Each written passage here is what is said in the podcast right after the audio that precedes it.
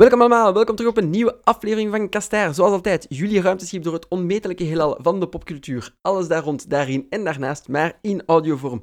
Een podcast dus.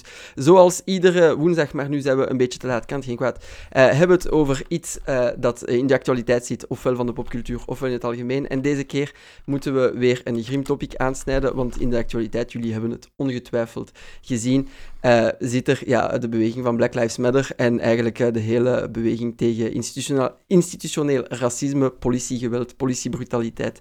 En eigenlijk allemaal slechte dingen waar dat we eigenlijk 100 jaar geleden hadden gehoopt dat het al uh, opgelost had kunnen worden. Maar nee, het is nog altijd actueel. Dus uh, willen wij ook uh, de gemeenschap bijstaan door toch iets te doen. En daarvoor gaan we deze aflevering inblikken. Sowieso eerst een disclaimer. We willen open kaart spelen met jullie. We zijn absoluut, we hebben die, deze aflevering absoluut niet gemaakt met als, als doel om te liften op een beweging of wat dan ook, of om in de schijnwerpers te staan.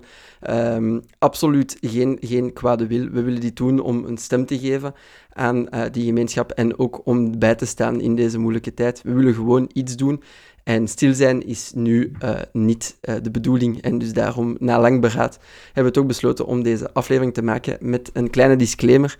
Um, we beseffen heel goed uh, wat dat er nu gaande is en dat we een team witte, blanke mensen zijn die eigenlijk nooit echt eerste hand hebben meegemaakt wat, waarom dat de mensen nu allemaal op straat komen. Um, maar ja, toch willen we helpen. We hebben een diep medeleven met iedereen die geconfronteerd wordt met institutioneel racisme en discriminatie. En ook al kennen we de situatie niet, willen we eigenlijk gewoon begrijpen en helpen. En met het weinige begrip dat we waarschijnlijk al hebben, zijn we al boos genoeg en willen we dit doen. We geloven wel um, vanuit Geekster dat medeleven en empathie komt uit begrip. En ofwel maak je het mee, ofwel ken je iemand die het meemaakt, ofwel kan dat ook komen uit media, cultuur, verhalen, getuigenissen. En daar, dat kadert de zaken, dat leert mensen om zaken te begrijpen. Daarom gaat deze aflevering eigenlijk uh, wat dat wij allemaal verzameld hebben, wat dat ons gemarkeerd heeft in de popcultuur en de media, tot het verkrijgen van die inzichten. Uh, het kunnen films zijn, het kunnen series zijn, het kunnen comics zijn. Uh, die ons ofwel uh, kennis hebben bijgebracht van de materie, van de, van de moeilijkheden, van, van de confrontaties met racisme en hoe het moet zijn om in constante angst te leven van de politie. Of het kunnen ook gewoon werken zijn die gemaakt zijn door de zwarte gemeenschap en die we in de kijker willen zetten, omdat die anders moeilijk in de kijker zouden staan. Het is echt vanuit dat standpunt dat wij samen met iedereen dat nu protesteert een vuist willen ballen. En dat is de manier die wij zagen om dat te doen. Dus maken we fouten, gaan we misschien soms uh, white privilege tonen? Wellicht wel. We zijn niet perfect en ook wij moeten elke dag nog iets bijleren over dat thema. Maar we moeten gewoon iets doen en dit is wat we doen. Zijn we fout? Zijn we verkeerd? Moeten we iets bijleren? Laat het ons dan weten in de comments. We vragen niet liever. We willen gewoon helpen en we hopen dat het deze aflevering ook zo overkomt.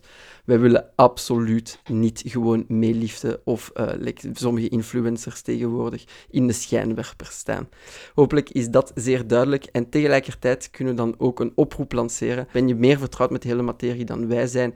Of zijn er andere werken die vandaag niet aan bod gaan komen en die minstens even belangrijk zijn om empathie en begrip te creëren voor de hele beweging. Laat het ons weten. Uh, wij stellen ons platform open daarvoor. Je, kun, je, gastartikelen kunnen schrijven, jullie mogen op de podcast komen. Laat jullie horen als wij zo kunnen helpen, dan doen wij dat met veel plezier. En uh, bij dit gezegd zijnde uh, kunnen we denk ik aan de aflevering beginnen. Vergeef ons onze fouten als er zijn, uh, zet ze maar in de comments. maar zo hopen we toch ons steentje bij te dragen. Zo dus, de aflevering, we gaan er invliegen. De bedoeling is dus dat wij werken overlopen die ons gemarkeerd hebben. Die kunnen bijstaan in het verkrijgen van inzichten. En dat gaan we vandaag doen met het bijna voltallige team. we hebben de kapitein zelf, Davy. Hallo. We hebben het powerduo Eline en Jana gescoord. Hallo. En Dennis is ook nog steeds van de partij. Hey. Ja, ik zeg het eh, op een iets opgelieftere toon om toch een beetje de gemoederen uh, psyched te maken. Want het zijn toch wel straffe werken uh, die we klaar hebben staan. En ja, ik weet niet uh, wie dat er de, de spits wil afbijten met zijn lijstje. Ik zou willen zeggen, kapitein, wil jij de dans openen? Oké, okay, is goed. Met ah. veel plezier. Zeg het eens, welke werken hebben jou echt het meeste gemarkeerd? Um, Oh, er waren toch in mijn ogen direct drie uh, reeksen. Toen de vraag uiteindelijk kwam hè, op, de, op onze Slack van uh, welke werken uh, komt het eerste nu op als, als het gaat over alles rond zwarte creators en, en, en, fictie daar rond. Mm -hmm. mijn, mijn eerste is eigenlijk Killer Mike's Trigger Warning. Dat is een documentaire, dat is een documentaire reeks ook wel een beetje comedy en satire die erin zit. Um, op Netflix. Dus je kunt dat eigenlijk gewoon bekijken. Um, en... ja, iedereen heeft een abonnement op Netflix. Ja, ik ga ervan uit van wel. um, nu, eventjes wat meer context. Killer Mike, uh, dat, ik ken die eigenlijk vooral als uh, deel van het duo van uh, Run the Jewels. Ik ben er eigenlijk een heel grote fan van. En ik weet dat die kerel heel politiek geëngageerd is. Um, als je die kerel, als je ooit een interview opzoekt met hem op YouTube, de 9 kansen op 10 zal hem praten over politieke kwesties. Uh, een enorme Bernie Sanders fan. Um, en uh, toen ik dus zag dat hij een reeks gemaakt had op Netflix, ben ik direct gaan kijken. En eigenlijk gaat het, zijn zes afleveringen. En iedere aflevering gaat over een bepaald um, deel van het leven als Afro-Amerikaan in Amerika. En dan gaat het echt bijvoorbeeld over um, uh, closed communities, gaat het over uh, drugs, gaat het over werkeloosheid. Maar dat klinkt nu allemaal heel zwaar, maar het is eigenlijk vrij luchtig en er zitten echt wel veel grappige zaken in. Maar op het einde van iedere aflevering is het toch wel zoiets van, tja, dit wist ik bijvoorbeeld niet. Hmm. E een concreet voorbeeld daarvan is, um, er is één aflevering en dat gaat over het financiële vlak van uh, de zwarte community in Amerika. Ze hebben uh, research gedaan en um, als je al de verschillende minderheden neemt in Amerika, dan vloeit het meeste geld weg uit de zwarte community naar andere communities. Uh, dus zoals um, een Aziatische community, die gaan meer geneigd zijn om naar een Aziatische winkel te gaan. Waardoor dat dus het geld allemaal in de mm. community blijft, waardoor die verder kunnen groeien. Ja. Um, bij uh, de, de witte community is dat ook het geval. Bij uh, de Arabische community is dat ook zo. Ze zoeken eigenlijk elkaar op. Alleen bij de zwarte ja. community is dat niet het geval. Die gaan altijd naar andere winkels en zo, waardoor dat die op dat vlak eigenlijk een soort van vertraging oplopen om te groeien. Um, en dat wist ik bijvoorbeeld niet. Mm, ik, ik, ik, had er nog nooit zelfs bij stilgestaan dat zoiets kon. Uh, ja. Ik had ook nooit, um, zeker op financieel vlak, uh, dat beginnen indelen in communities en dat er daar een soort van circulatie in zit. Mm -hmm. Dus dat was bijvoorbeeld iets dat ik uh, geleerd heb via die documentaire. Um, dus dat is mijn eerste dat ik zeker wel aanbeveel. Um, zeker ook het andere werk van Killer Mike bekijken, want die zeg het, zoek eens gewoon een paar interviews op. Je heeft een heel goed interview ook met uh, Bernie Sanders. Ze zitten volledig op dezelfde golflengte naar waar dat Amerika eigenlijk moet naartoe groeien. Um, en dat is wel grappig om te zien, want Killer Mike is een heel grote, brede, zwarte rapper die dan aan tafel zit bij Bernie Sanders, laten we eerlijk zijn, een heel frail oude manneken is. Ja, en die, dat contrast tussen die twee kan niet groter zijn, maar ze hebben zoveel raakvlakken en ze weten mm. van, kijk, dit is, dit is het probleem met Amerika, dit is waar we moeten naartoe gaan, hoe kunnen we mensen zover krijgen om dat te doen. Um, dus ja, dat is, dat is mijn eerste uh, werk dat ik uh, uh, wil aanbevelen. Dat is eigenlijk echt niet zo'n succes geweest. En ook persoonlijk moest ik nooit Run the Jewels gekend hebben, dan ging ik er ook los over gegaan zijn, want het, het, het ironisch, het noemt trigger warning, maar als je het ziet in de, in, in de, de homepage, trigger het niet om effectief mm. te kijken. Dus dat is wel wat spijtig. Dat is um, misschien de killer Mike. ja, het zal dat zijn. Oh. Um, het ding is, um, als ik dan eventjes... Uh, voor de research van, van deze podcast heb ik zo eventjes gekeken naar de recensies. En dat was eigenlijk echt wel heel positief. Mm. En ik vermoed dat er nog een tweede seizoen gaat komen ervan. Maar die kerel heeft het heel druk, dus het zal niet voor direct zijn. Ja. Uh, die, dus... die, doet dat allemaal zelf. Allee, je doet helemaal alleen of zo. Ja, ja, ja, ja. Nu, alleen is een groot woord, want er is natuurlijk een cameraman, er is een heel team achter. En die ja. moet natuurlijk alles um, in goede banen leiden. Um, maar hij is de presentator, hij is degene die met de ideeën afkomt. Dus ja, dus, ja, is wel... Heel het is creatief. Echt, ja, en het is echt een, een een documentaire in de zin van hij praat in de, in de camera en gaat naar die verschillende communities. Je volgt hem echt. In die zin een beetje te vergelijken met bijvoorbeeld een ehm Luca Lo bijvoorbeeld. Die, Ah, ja. ja, ja. Allee, ik bedoel, dat soort Ja, van, van van, documentaires. Niet de toon en Ja. zo, want het is compleet anders. Niet de leren frak. Voilà, exact. Alhoewel, dat kan. dus eh, dat is mijn eerste, eerste punt dat ik zeker wil aanraden. Ja. Dan, Netflix, ehm, als je ons hoort, pin het bovenaan. Maar hij is ook een, een klein beetje viraal gegaan, hè, niet, Killer Mike? Want ik heb, een, ik heb een speech van hem gezien die hij gedaan heeft. Ik weet niet meer welke stad dat was. Maar waar dat er ook protesten waren uitgebroken, heeft hij echt een emotionele speech gehouden. Oh, echt? Moet Ja. eens doorsturen? Ja, ik zal, ja was echt, eh, heeft mij echt serieus gepakt. Ja. Dus Ja. daarmee, want ik had nog nooit van hem gehoord. En, en toen ik het op Mhm. uw lijst zag staan, zeg ik, oh, nu ken ik hem.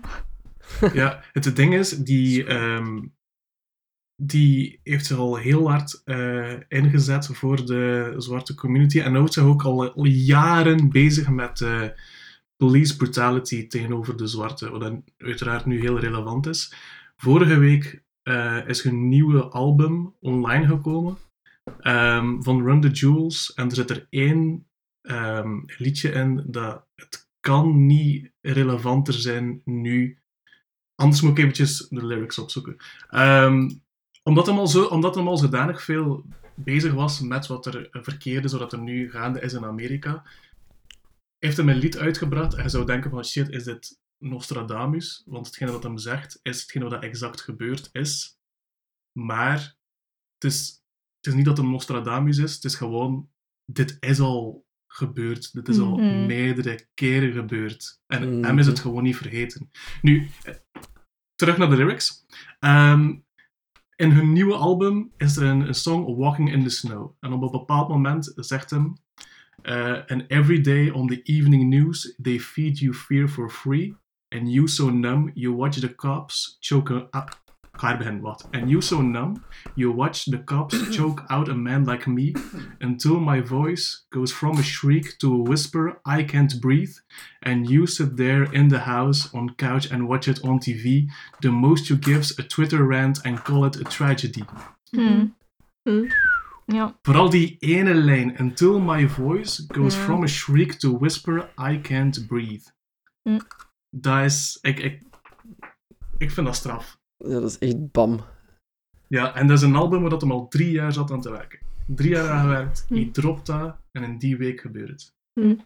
Dat is, ja.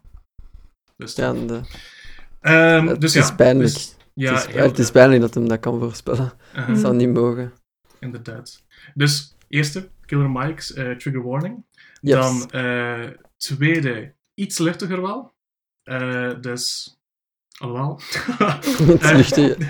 Valt te zien Damon bij welke ik zie je Lindelof's, lijstje eh, Damon Lindelof's vervolg op Watchmen. Hmm. Ehm, dat is in Ja. mijn ogen nog altijd de beste reeks van 2019. Ja. En daar is Mm. Chernobyl uitgekomen. Hè? Ja. Dus dat, dat wil al wel zeggen. Hè?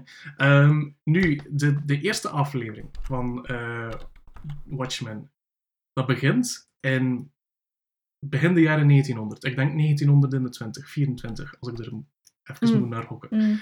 Ja. Tulsa. Mhm. Ehm, gevolgd een klein jongetje die schuil, schuilt in een, eh, in een bioscoop. En buiten hoort je vreselijke dingen gaande. Ehm, wat blijkt, eh, heel dat dorp wordt daar eh, uitgemoord door racisten, door de klein, door eh, blanke mensen. Ehm, en dat is dan uiteindelijk de, de start. Dus dat is een soort van origin story van een personage. Ik kan niet meer zeggen dan dat, maar dat is een, een, een origin story. Ehm, en ik, ik bekeek dat en ik was uiteraard van, oh shit, dat is, is wel eh, heel straf. En dan ging ik wat research doen en bleek dat dat echt gebeurd was. Mhm. Dus eh, begin de jaren 1900 was er een dorp. Dus even weer terug full circle gaan naar hetgene wat Killer Mike zei. Geld vloeit heel snel weg vanuit de zwarte community. Dus wat is er gebeurd in Tulsa? En Tulsa, in begin jaren 1900, was in het begin dat ze, dat ze geen slaaf meer waren. Ze hadden een dorp uitgebouwd, dat was voornamelijk zwarte mensen daar. En die hebben een economie opgebouwd. En er vloeide geld in die economie. Die werden Mhm. rijker. Dat dorpje begon beter en beter te doen. Zodanig goed dat de omringende eh, dorpen, die voornamelijk blanke mensen hadden, heel jaloers werden. En die hebben los op één avond heel dat dorpje uitgemoord. En dat is iets dat, ik wist dat dus niet. En ik moet dat dus te weten komen via een reeks Yes. over Ja. superhelden. Mhm. Zwat, dat kwam uit ongeveer in, in oktober, november of zoiets. En ehm, in november ben ik naar Groot-Brittannië geweest, naar een, eh, een comic conference. En daar zat de tekenaar van Watchmen. Dus ik ben met, uiteraard met mijn Watchmen-kopie er naartoe geweest, dat gesigneerd. En we zijn aan de praat geraakt over de reeks. En ik eh, vertelde van, ik vind het echt eh, heel goed zo dat hem nu aan het doen is met de materie eh, van Watchmen. Ik vind ook dat het een, een logische evolutie is daarvan. Ehm, en die tekenaar gaf mij gelijk. En op een bepaald moment praat ik dus ook over dat, dat ding van Tulsa. En dat ik dus helemaal niet wist dat dat echt gebeurd was. En terwijl ik dat vertaal, onderbreekt een andere creator die naast die kerel zat, aan een apart tafeltje wel, maar die was aan het meeluisteren. Die onderbreekt mij en die zegt van... Ja, ze geven dat gewoon niet in onze school. En dat was een zwart creator die, ehm, die zei van... Het is gestoord dat er eindelijk, na al die jaren, daar erkenning voor komt dat dat gebeurd is. Want in Amerika werd dat echt stilgezwegen. Dat Mm. staat nergens in de geschiedenisboeken, dat werd nooit vertaald ehm, in de lessen en zo. En hij vertaalde dat hij met zijn gezin aan het kijken was naar die aflevering. Dat begon zo. En die zijn allemaal recht te staan en zijn beginnen applaudisseren naar het scherm van ach, eindelijk! Mhm. Eindelijk zien we het. Eindelijk iemand die het vertaalt dat dat gebeurd is. Niet meer onder tafel vegen. Oké, wat gaat er nu van komen? Dus gewoon dat vlak alleen al. Dat, het- Goed gesprek. dat Ja, is, nee, het, is- maar het is echt tragisch dat die... Ja. Enfin, moet, eigenlijk moeten we misschien niet te, niet te hoog van de toren blazen, want bij ons is nu ook Mm, niet dat ja, er heel absoluut. uitgebreid Ja, ja. wordt ingegaan op, eh, Mm. op de gruwelen Klopt. in Congo. Dus eh Ja, ja, we moeten maar- misschien ook niet te ver doen. Maar het is, echt wel, het is echt wel erg dat zo'n tragisch voorval eigenlijk pas in de kijker komt als Watchmen, als er een serie over uitkomt. Ja, ja. En ehm, ja, op dat vlak, eh, ik heb dat dan ook direct tegen andere mensen gezegd, dat is nu het perfecte voorbeeld van hoe dat popcultuur ervoor kan zorgen dat, dat bepaalde kwesties naar boven komen. Dat bepaalde eh, dingen die zo lang genegeerd worden, eindelijk in de aandacht komen. En dat vind ik heel straf. Plus ook, losstaand van nu die beginscène, is het ook een heel boeiend verhaal, omdat een van de dingen dat Damon Lindelof vertelt met Watchmen is, oké, als je kijkt naar superhero comics en zo, die, dat, dat zijn allemaal blanke mensen, dat zijn allemaal witte mensen. Ehm, en hij heeft het eigenlijk, het begint heel divers, en naar het einde van het seizoen zijn het eigenlijk voornamelijk minderheden die aan bod komen. Plus ook, hij heeft eigenlijk een van de eh, sleutelfiguren binnen in de, de lore van Watchmen Mm. heeft hem een heel nieuwe backstory gegeven. En dat, is dat, dat heeft dat personage beter gemaakt. Ja. Geweldig. Dat- Dat, ja, daar echt pet af dat hem zoiets kan doen. Dat hem gewoon source material neemt, er goed over nadenkt en er dan iets beter van maakt. Dus Maar- dat is en- mijn tweede punt dus, ja. Ja, en, de, en de tropes ook reversen als ik u zo hoor. Dat is Oh ook ja, eh, nodig voor eh, positieve, allee, positief imago. Ja. Dus, eh, Nu, goed. ik kan ook zeker eh, de podcast... Er is, een, er is een podcastreeks, ik denk dat het iets van drie afleveringen zijn, waarin Mhm. dat Damon Lindelof praat over telkens twee afleveringen. Dus eh, de eerste twee en dan drie, vier en vijf, zes. Ja. Ehm, en Dus- daarin praat hij dus ook over het, eh, het eh, schrijfproces.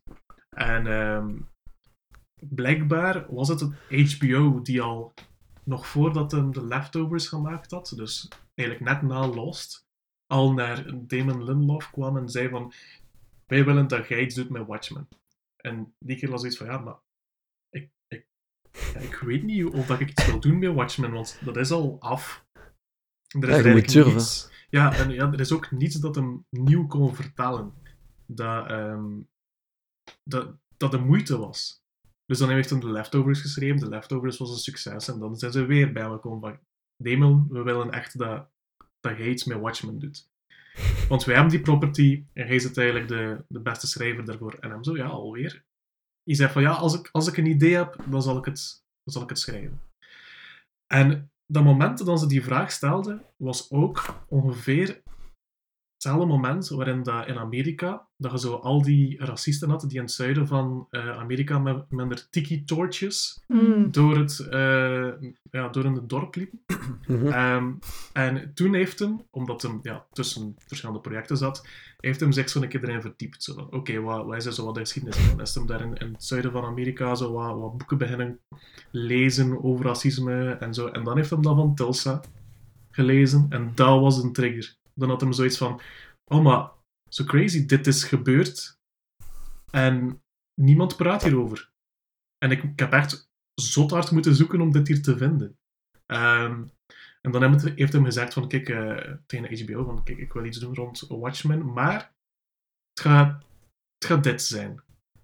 Ehm, anders moeten wij een team geven. En ehm, we gaan zien of dat we dat kunnen allee, spitballen, dat we iets kunnen ehm ja, krijgen. daarvan. En, en blijkbaar de, de meeste key moments. Iedere keer als in die podcast zei dan die in de host zo van ah, en, en geniaal hoe dat je dat gedaan hebt en hoe dat je dat gedaan hebt. En dan moest hem iedere keer zeggen van hé, maar het is niet enkel ik die dit schrijf. hè. Hmm. Het is een team die erachter zat.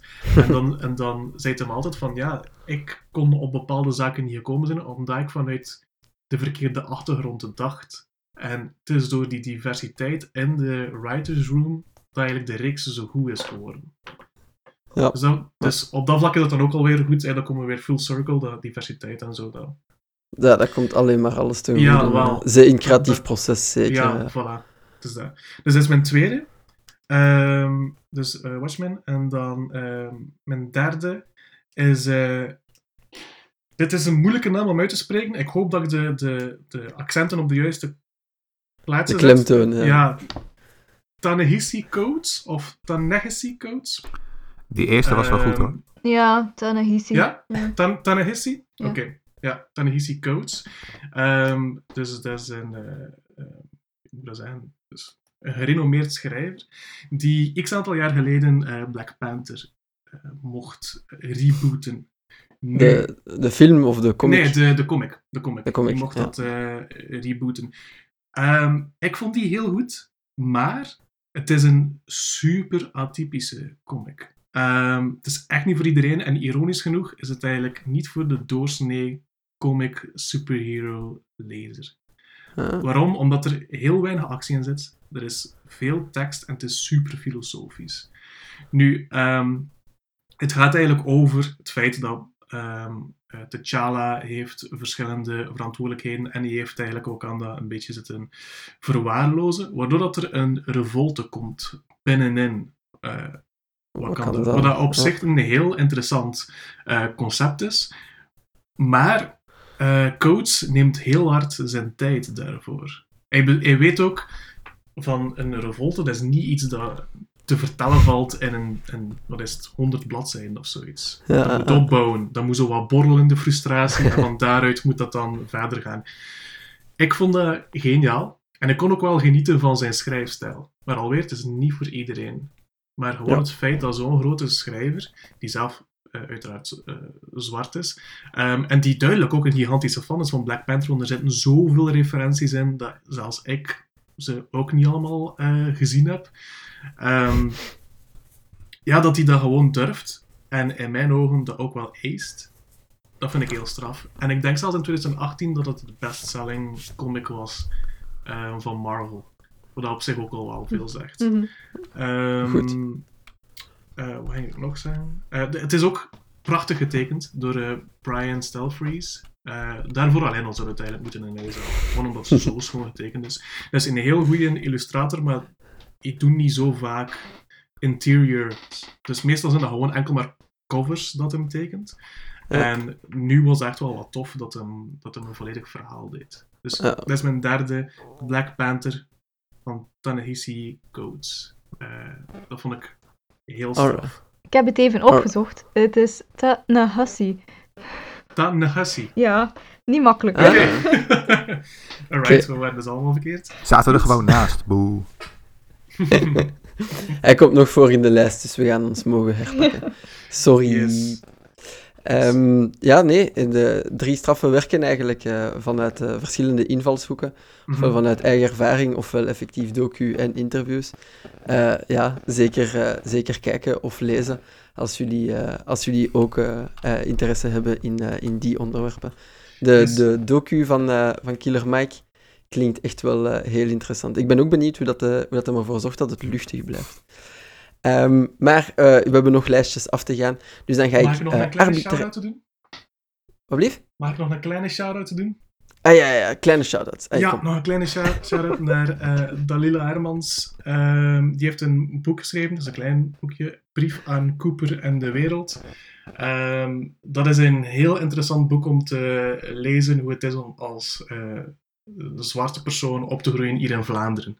Dus we zitten altijd wel bezig van, ah, like Watchmen en Trigger Warning en Black Panther, maar dat zijn allemaal Amerikaanse Amerikaans. Mhm. Ja. verhalen. Ehm, het is ook niet slecht om eens een verhaal te lezen dat dichter bij huis is. Ja. Ehm, en ik heb dat gelezen, het is heel enter het is, het is, ja, entertainend is ook niet het juiste woord, maar het is, Nee, dat, nee. dat leest heel vlot. ik ben echt mijn woorden aan het zoeken. Ehm, dat leest heel vlot.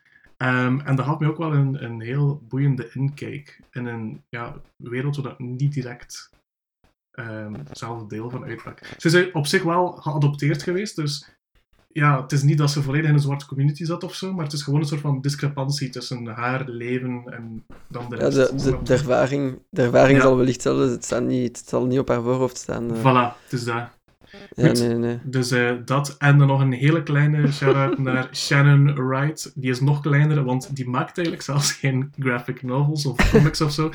Dat is een beetje te vergelijken als een soort van Afro-Amerikaanse niet-nu Laura.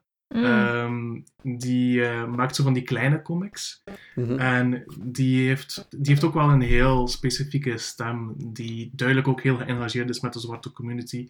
Ehm, die heeft zo een, een kleine reeks van, van eh, illustraties, Eight Ways to Resist Donald Trump, of eh, Story of Bessie Coleman. En Bessie Coleman is eigenlijk de eerste eh, eh, zwarte vrouw die piloot is geworden, maar alweer, dat verhaal is volledig genegeerd of Ja. krijgt niet genoeg aandacht. En zij heeft dat dan geïllustreerd. Dus dat wil ik nog even meegeven. Ah, cool. Een bite-size bijleren. Yes, inderdaad. Voor als de baas niet meekijkt over uw schouder. Maar dit is allemaal homeworking tegenwoordig.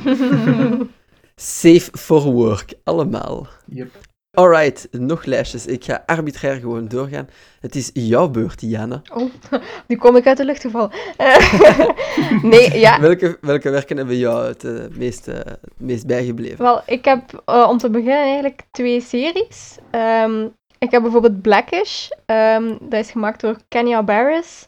Eh, en eigenlijk is dat ook geïnspireerd op zijn leven. Ik zal zo'n beetje het verhaal schetsen. Ehm, het is eigenlijk een comedyreeks over een, een zwarte familie. Ehm, Dre is de, de man des huizes en zijn vrouw Rainbow en hun eh, vier kinderen, uiteindelijk vijf. Ehm, en eigenlijk is het gewoon over hun dagelijkse leven. En het is dus een comedyreeks, dus er is veel humor en de humor is ook echt goed. Want de hoofdrol wordt vertolkt door... ben zijn naam nu vergeten, irritant. Namen op den duur, jullie zien Ah. zoveel dingen. Is mijn favoriet van Scary Movie 3 en nu kan ik dus op zijn naam niet komen. Hoe erg. Dit, het is de spanning.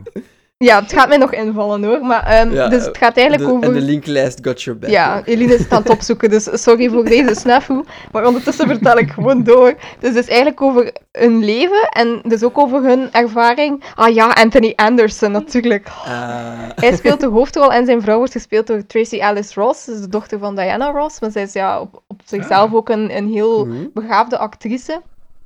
En dus ja, de comedy neemt wel het voortouw, maar toch ja, behandelen ze ook wel veel thema's die ja, belangrijk zijn in de zwarte community. Bijvoorbeeld, eh, er was een aflevering waarin ze het hadden over ehm, racisme binnenin de zwarte community zelf. Dus eigenlijk tegenover mensen met een lichtere zwarte huid en een donkere. Ja, dat is iets wat daar wij ook op zich niet, niks over weten als je niet in, in die community zit. Maar blijkbaar is er tussen die groepen ook wel onderling racisme. Omdat ja, mensen met een lichtere huid al dichter staan bij witte mensen. Dan, ja, dat wordt hun soms verweten. Ehm, en dat was wel heel interessant om dat dan te zien in die comedyreeks. En toch zo'n luchtigere ehm, ja, aanpak. Maar toch wel echt naar de kern daarvan. Ehm, er komen ook nog andere thema's, zoals bijvoorbeeld de, de familie is wel welgesteld en ze wonen in een witte buurt en zo alle ja, situaties die daaruit kunnen voortvloeien. Ehm, de verkiezing van Trump werd ook wel straf aangehaald, weet ik nog. Dat is een heel straffe aflevering. Omdat toen ja, mensen voor het eerst, ook bijvoorbeeld witte mensen, die voor Trump hadden gestemd omdat de economie niet goed ging en zo. En toen zei hij van ja, wij als zwarte mensen, wij maken dat al zo lang mee dat dingen niet onze, ja, onze, they're not going our way. Want dat- ja. En die speech was ook zo straf. En dat kon in die comedy gigs, omdat je al gewend was, zo die balans tussen die humor en ook echt die, ja, die duidelijke boodschap. Ehm, Mhm. Zo was er bijvoorbeeld, ehm, ja, wel actueel nu ook, ehm, naar aanleiding van de protesten toen in Ferguson, ook een, een aflevering over police brutality, waarin dat het gezin op het nieuws zit te kijken naar de rechtszaak over zo'n agent die ja, een zwarte man vermoord had door, eh, ik denk, hem neer te schieten. Ehm, en ja, hoe zij daar dan op reageren en onderling ook over praten. Dus ja, het is allemaal heel interessant om te zien. Dus comedy toch uit een ander perspectief dan dat van uzelf. En ja, ik vind het echt... Ik kon het... ehm, het is te bekijken in Vlaanderen op Fox. En het, het laatste seizoen, dus ze zijn eigenlijk nu mee met Amerika, is net uitgezonden. Wel, het- voorlopig laatste bedoel ik, het zesde seizoen. En ze herhalen het ook regelmatig op Fox. Dus ik zou zeker eens kijken als je, als je de tijd vindt. Want het is echt wel, ja, echt wel de moeite waard, vind ik. Oké, nice. Eh, ik heb nog nooit iets op Fox bekeken. Is dat, kun je dat ook online doen met een account? Of? Goeie vraag, dat weet ik eigenlijk niet. We zijn nog van de oude stempel. maar dat valt op te zoeken in de linklijst. We zullen zeker laten weten. Ja, Van de Zal oude ik- stempel en tegelijk de jongste van de band. ja. Old soul. ja. de Eh, qua, qua humor, ehm, met wat kun je het best vergelijken? Goh. Nog zo'n moeilijke vraag.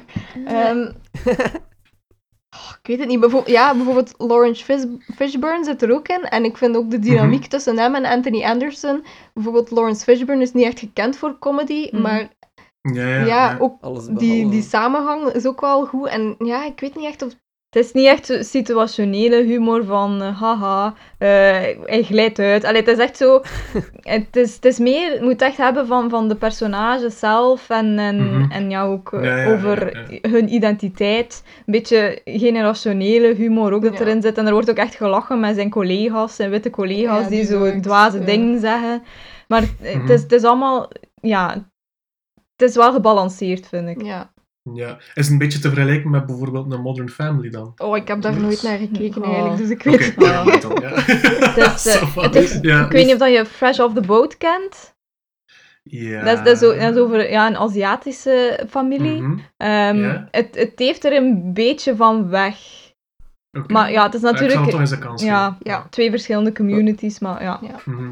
Gewoon Ja. niet vergelijken. Gewoon Ja, voilà. Ja, het is dat. Het is dat. Ja. Alright, wat heb, je, wat heb je nog op je lijstje? Wel, voor de, de tweede reeks had ik eigenlijk ook iets van, van Vlaamse bodem, zoals Davy het boek van Dalila Hermans aanprees. Ehm, ben ik echt wel fan van de reeks Kinderen van, van Canvas. En ik denk Mm. dat twee jaar geleden was, hadden zij eh, Kinderen van de Kolonie. En ja, zoals het zegt, daarin kwamen getuigenissen van, van eh, Vlamingen die familie eh, of ouders of voorouders hebben die in Congo gewoond hebben en dan naar België soms gekomen zijn. Ehm, ja, en daar kwam dat heel die geschiedenis toen al aan bod. Ja, van wat dat er het schrikbewind van Leopold II in Congo en wat dat de, ook de, de witte mensen van België die toen naar Ginter gegaan zijn om zogezegd opzichter te worden, ja, wat dat zij allemaal beleefd hebben en, en ja, die verschillende perspectieven, dat kwam toen allemaal aan bod. En ik weet nog, ik heb er toen ook een artikel geschreven, eh, over geschreven en ik vond dat toen al schandalig dat, dat, niet, Mm. ja, dat we dat nooit gezien hadden op school, dat wij dat... Toch weinig. Ja, Hmm. nee, van Leopold II en wat dat hij in Congo had aangericht, Hmm. wist ik eigenlijk bijna niks. Bijvoorbeeld, ja, er kwam zo aan bod het paternalisme van de Belgische bevolking tegenover de Congolezen bijvoorbeeld, dat zij heel zo en ja, als dom afschilderden en heel veel ontzegden. Eh, de Belgische mijnbedrijven die dag- daar echt alles gingen uitbuiten, al die grondstoffen. En ook zelfs de betrokkenheid eigenlijk van de Belgische regering en zelfs de VN bij de moord op Patrice Lumumba. Mm. Zijn dochter is bijvoorbeeld een van de getuigen. En ja, het is bijvoorbeeld echt schrijnend dat zij nog altijd niet weet wat er precies met haar vader Mm. gebeurd is. En ja, ik, ik vond toen ook al echt... Goede tv moet je soms ook echt gewoon wak- wakker schudden. Dat is ook iets dat ik nu de Mm. laatste dagen ook echt wel geleerd heb. Van, je moet je als wit persoon soms uncomfortable kunnen voelen om die... Ja, om die dingen echt over iets over bij te leren. Om iets bij te leren. Ja, en dus ik vond ik echt wel een, een straffe reeks. En vandaag juist heb ik het nieuws gezien dat ze ook het kolonialisme in Vlaanderen echt in de eindtermen gaan opnemen. Dus dat vind ik al missie geslaagd. Maar ik zou zeker die reeks ook nog eens bekijken om nu al eh, te weten waarom al die beelden van Leopold II moeten, ja, moeten weggehaald worden. In de gewoon. rivier moeten Ja, worden. voilà. Dus dat is ja, op VRT nu eh, te herbekijken nog altijd. Alright. Ja, volledig gratis. En als je in het buitenland bent, gewoon een VPN opzetten. Zeker de moeite Ja. waard. Heel straffe tv. Ook heel veel bijgeleerd met daarna te kijken. Het is, Mhm. eh, eh, heel veel werd er niet op, over uitgeweid eh, in de klas. Dus eh, het was nodig van zo'n reeks te maken. Ja. Heel dankbaar dat de VRT daar centjes Ja. in heeft Mm, gestoken. Inderdaad. Ja, daar mogen ze zeker, eh, mogen ze zeker blijven documentaires eh, Ja. van maken. Alleen in dezelfde trant over dezelfde Mhm. thema's. Ja. Dat, ze, dat ze ons maar scholen daarover. Nog iets op jouw lijstje? Ik had dan bijvoorbeeld, eh, nu dat de cinemas terug binnenkort open gaan, wou ik eigenlijk ook wel een paar eh, films belichten met eh, zwarte acteurs in de hoofdrol of gemaakt door zwarte mensen. Omdat dat dan, ja, het is ook de bedoeling nu dat we die films ook echt gaan steunen om ervoor te zorgen dat ze ze kunnen blijven maken. Bijvoorbeeld een film... Sorry? Ik zeg si, si, si. Ah, oké, ja, voilà. Ehm, bijvoorbeeld vlak voordat de cinemas sloten, ehm, waren Just Mercy eh, in de zalen en Queen and Slim. De eerste film gaat over een eh, zwarte advocaat die, ja, een, ik denk een verkrachtingszaak moet behandelen, waarbij dat een zwarte man beschuldigd wordt. Ehm, en ja, die, die advocaat is ook echt bekend in, Hmm. in Amerika om zijn, ja, als voorvechter van mensenrechten en vooral ja, zwarte mensenrechten. Ehm, Queen en Slim is dan ook weer een soort Bonnie en, wel een Bonnie en Clyde verhaal, maar eigenlijk ook met een, een grim begin. Want ehm, het koppel, het is een, over een zwart koppel dat eigenlijk op date is, maar ze worden aangehouden door de politie aan de kant gezet en door een of andere situatie ehm, wordt de, ja, de, de man genoodzaakt om de agent neer te schieten en moeten ze eigenlijk vluchten. Ik heb de trailer gezien en het is echt wel... Lijkt, ik heb hem zelf nog niet gezien voordat de cinemas sloten, maar het leek echt wel een verhaal over, ja... Een, een verhaal gaat viraal dan en ze krijgen heel veel steun, maar ook ja, tegenkanting en hoe, hoe ze daarin zo aan navigeren eigenlijk. En we hebben al gezien dat die bijvoorbeeld terug uitkomen wanneer dat de zalen openen, dus die nog zeker een kans geven, zou ik zeggen. Ehm, Ik zit nu al op tip. ja, voilà. Direct ticketten kopen. Daarnaast zijn er ook nog die later in het jaar uitkomen. Bijvoorbeeld Antebellum is eigenlijk een horrorfilm met Janelle Monáe. Ehm, en ik had ook de, die stond ook in onze lijst van de films waar dat we in 2020 eh, naar uitkeken. En dat is eigenlijk over een, een... Ik denk dat ze een schrijfster speelt. Het is ook gebaseerd op een boek, maar ik, uit de trailer kon ik nog niet zoveel van het verhaal afleiden. Buiten het feit dat ze op een of andere manier terug in het verleden belandt in de periode van slavernij. Hmm. En ze moet op een of andere manier ja, daar terug zien uit te geraken. En ja, dat is eigenlijk het, het hele, de hele premisse van de film. En het leek me echt wel heel interessant, ook omdat horror ehm, ook altijd een goed genre is om zoiets aan te kaarten. Ja, zie maar Get Out en zo. Mhm. Ehm, dus daar ben ik ook wel heel ja, nieuwsgierig, nieuwsgierig naar. Sorry. Eigenlijk nog horror is A Candyman. Ik weet niet of jullie de, het origineel hebben gezien uit 92. Het was eigenlijk Nee. ja, ook een, een horrorfilm met Tony Todd in de hoofdrol. Eigenlijk eigenlijk is hij het bekendst van ehm, Final Destination, denk ik, maar ik ben niet zeker. Mhm. Ehm, en dat was eigenlijk... eh, het origineel ging over eh, een zoon van een slaaf die zich toen had opgewerkt tot rijk man. En hij had een relatie met een witte vrouw. En die vader van die vrouw ehm, heeft hem eigenlijk samen met een menigte gelyncht en gruwelijk vermoord. En hij is dan zogezegd teruggekeerd als demon. eh, die, demon, nu zeg ik het ook al. Als demon. Ehm, en ja, om zogezegd mensen te vermoorden. Dus het is eigenlijk een beetje... Hij had niet altijd zo'n goede reputatie door dat aspect. Maar het is bijvoorbeeld voor Jordan Peele wel de inspiratie geweest om in horror te gaan. En nu komt er een nieuwe film uit waar hij aan meegeschreven heeft. En die wordt geregisseerd door eh, Nia da Costa, eh, een zwarte regisseuse die bijvoorbeeld Little Woods heeft gemaakt. Een film die hier niet echt bekend was, maar het schijnt wel heel goed was. En ehm, Yahya Abdul-Mateen, de hoofdrolspeler ehm, van Watchmen bijvoorbeeld, speelt de hoofdrol. En het gaat eigenlijk een beetje verder op die originele film, maar ook weer met thema's ja, als eh, racisme in de moderne maatschappij, maar ook bijvoorbeeld eh, gentrificatie. En ik heb moeten opzoeken wat dat betekende, want ik wist het niet. De opwaardering van oude buurten. En dat was bijvoorbeeld de buurt waarin dat die, die, ja, die seriemoorden toen hebben plaatsgevonden, bijvoorbeeld. Ja. Dus Ja, Ja. en meer belangrijk ook bij gentrificatie is dat de, de lokale gemeenschap dan uitgeprijsd wordt ah ja, Mhm. door de... Door de Ja. Allee, belangrijk daar. de- de- waarom dat dat zo evil ah, ja oké, dat wist Ja. ik niet. Over... eh, de slechte connotatie van gentrificatie. Mag ik een, een kleine kanttekening maken Ja. bij eh, Candyman? Mhm. Ehm, ik heb overlaatst een podcast beluisterd over eh, de originele film. Nu, ehm, dus dat is inderdaad... Dat gaat over een, een arme buurt in Chicago. Mhm. Eh, nu, die buurt bestaat echt. Hmm. En ehm, om die, die regisseur, om die film te kunnen draaien, die is naar die arme buurt gegaan. Want het is blijkbaar echt wel ge- gebaseerd op een echt gerucht. Zo'n soort van... van Hmm. ja, Ja. Een, een, Urban een legend. Ja, een urban legend, inderdaad. Ik kon er even niet op komen. Ehm, en eh, je is dan naar die buurt gegaan. En blijkbaar waren er daar zo twee ri- rivaliserende bendes die continu elkaar aan bestoken waren. En die is echt zo naar beide bendes gegaan en gezegd van kijk mannen, ik wil eens een film opnemen. eh, een horrorfilm op basis van ehm, dus eh, die, die urban legend en ik wil dat hier doen. Ehm, willen jullie hier, waar dat ik film, eh, niet, niet vechten of zo? hè, dat... En die hebben gezegd van oké, dat is goed. Als we figurant mogen zijn. dus als je naar die originele Candyman film gaat gaan kijken, dan hadden mensen op de achtergrond zien lopen en dan weet je van, ah, dat zijn echt mensen die er wonen. Ah, nice. Kleine Ja, kanttekening. nice. Sold. Ja, easy win, hè. Ja, die geeft dus- terug aan de lokale gemeenschap. Yep. En maakt er een film. Dat, dat ik juist mee met Candyman, omdat het een belletje doorrinkelen, dat is dat van de demon als je voor de spiegel mm, Candyman Als je vijf Ja. keer Candyman zegt, dan verschijnt hij, ja, inderdaad. Oké, oké, oké. oké. Dat ik toch de juiste Candyman voor Als ik, ik nu vijf keer Candyman zeg, verschijnt Yahya Abdul-Mateen dan achter mij? Want ja, please. Nice try. Het is al te zien of dat een Candyman is of niet. Hè. Ik weet niet. Daarna wil ik Nice nog snel twee zeggen. Bijvoorbeeld de Old Guard, waar dan Matthias Schoenaerts nu in gaat meedoen. Ik wist dat eigenlijk totaal niet. Het wordt geregisseerd door een zwarte vrouw. Ehm, ik heb haar naam opgeschreven, Gina Prince Bythewood. Ah, en ja. dat wist ik eigenlijk totaal niet. Daar hebben ze ook niet echt veel reclame voor gemaakt, lijkt mij. Ehm, dus dat was de film over onsterfelijke huurlingen, eh, ja, waarin dat dus Matthias Schoenaerts ook gaat meedoen. Dus nog een extra reden om te kijken, zou ik zeggen. En bijvoorbeeld ook eh, Soul, de eerste film van Pixar met een zwart eh, hoofdpersonage. Die moet ook nog uitkomen, dus dat is ook wel nog een goeie.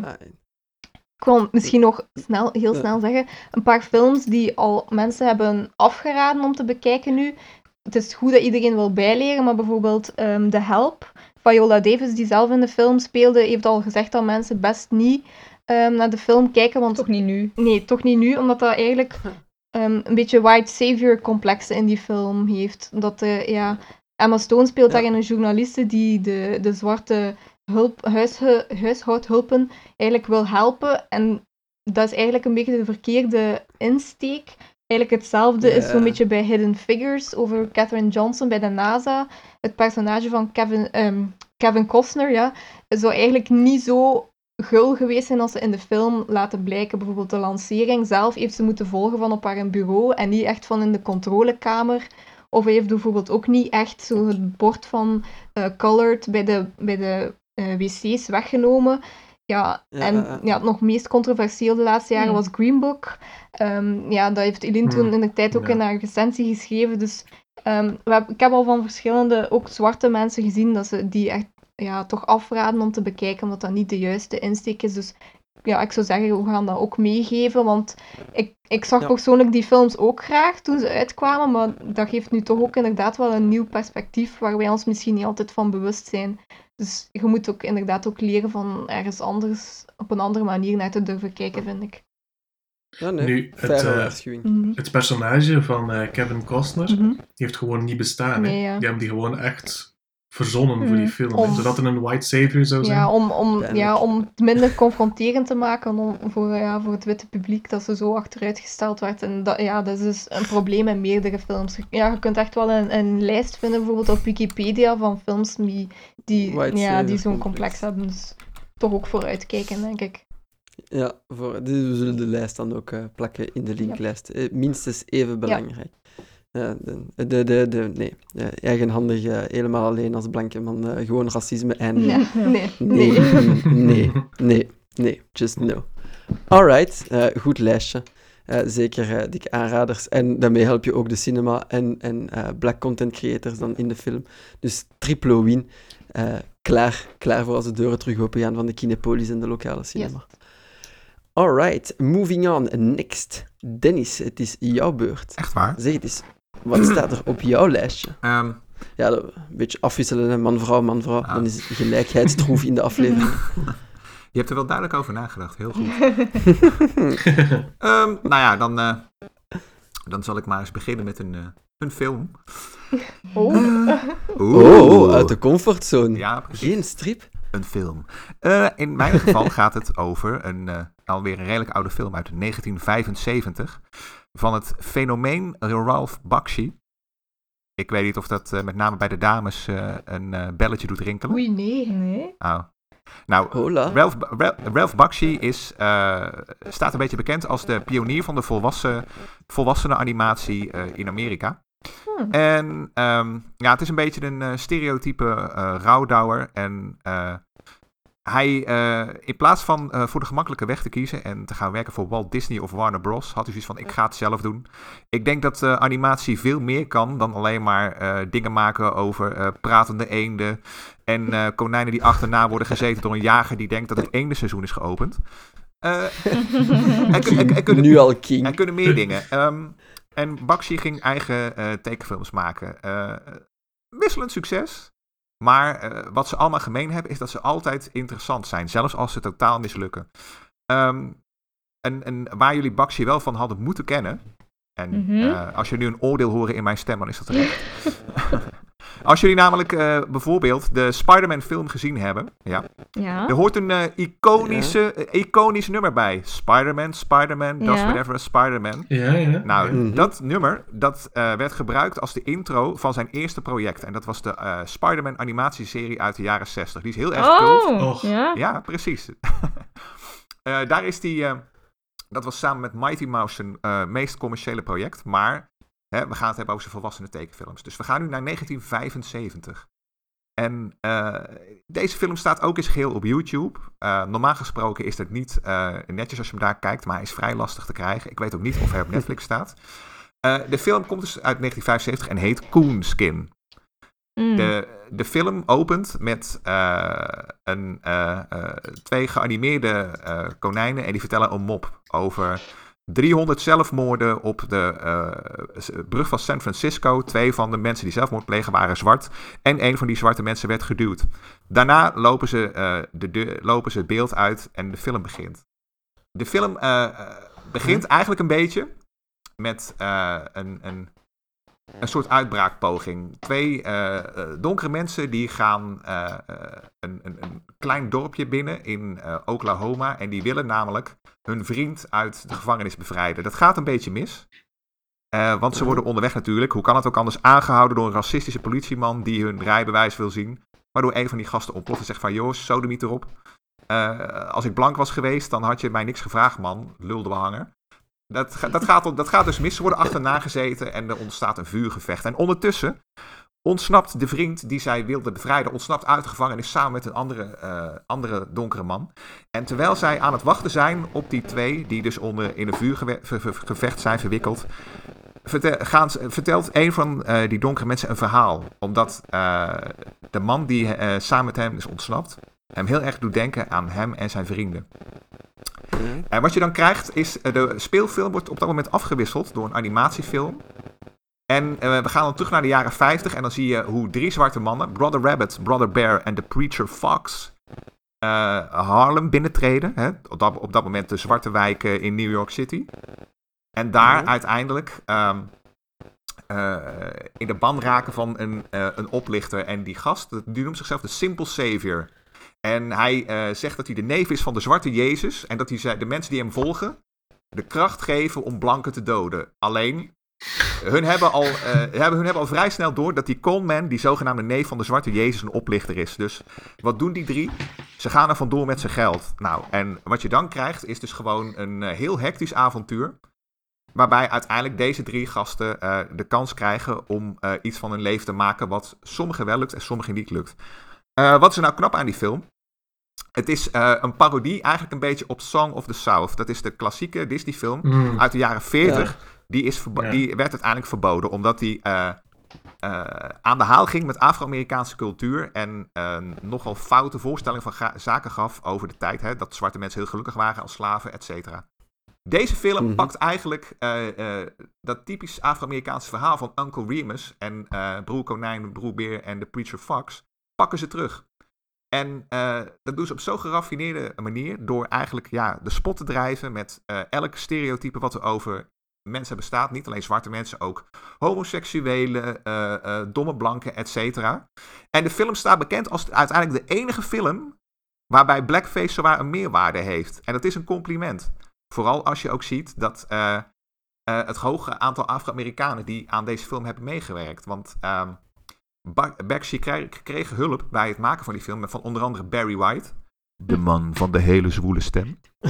De beste stem. En eh, niemand minder dan. Ch- dan Charles Gordon. En Charles Gordon, dat is de eerste Afro-Amerikaan die een Pulitzer Prize won. Het is dus een, eh, het is een beetje een cultfilm. eh, zoals ik al zeg, niet veel mensen zullen hem kennen. Maar hij is absoluut de moeite waard om, eh, om te bekijken. Ja, nee, ik had er ook nog niet van gehoord. Klinkt ook als een heel avant-garde werk voor zijn Ja, tijd. een beetje Ja, ja, ja. controversieel misschien.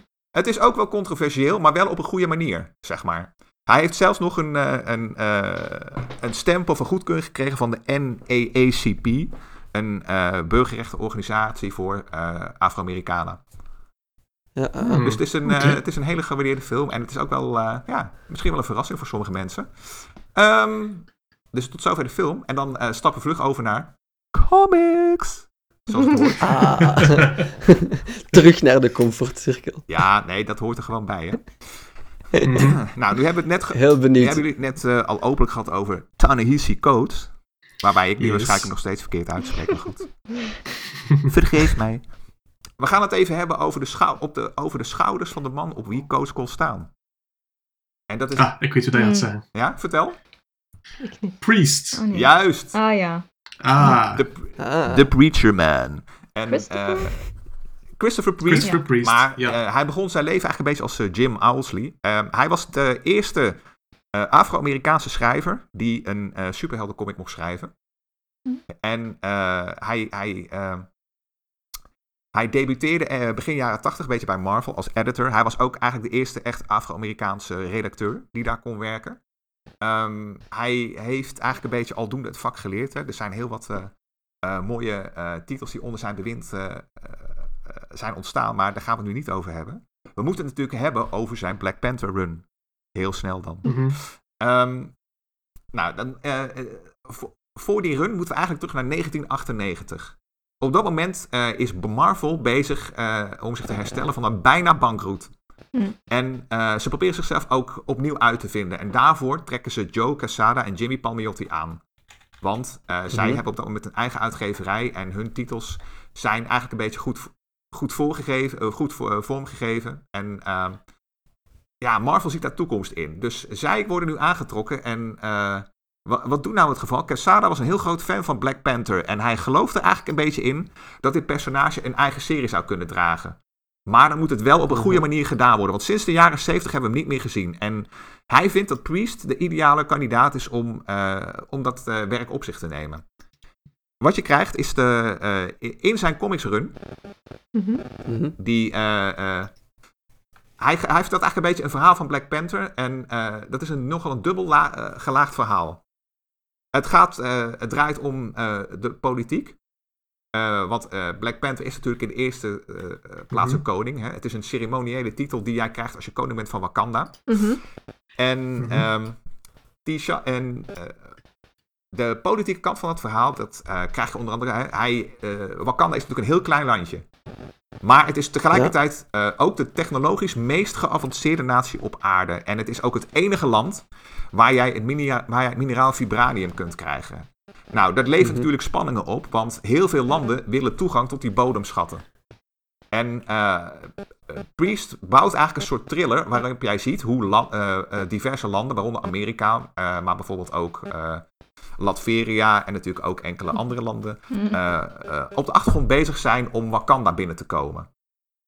de grap is ook dat je je realiseert, hè, daarbij wordt wel een beetje ook gelet op de werkelijkheid, dat een land als Amerika zou in principe een conflict met Wakanda kunnen uitlokken. En ze zouden dan met pure militaire kracht wel de toegang kunnen forceren.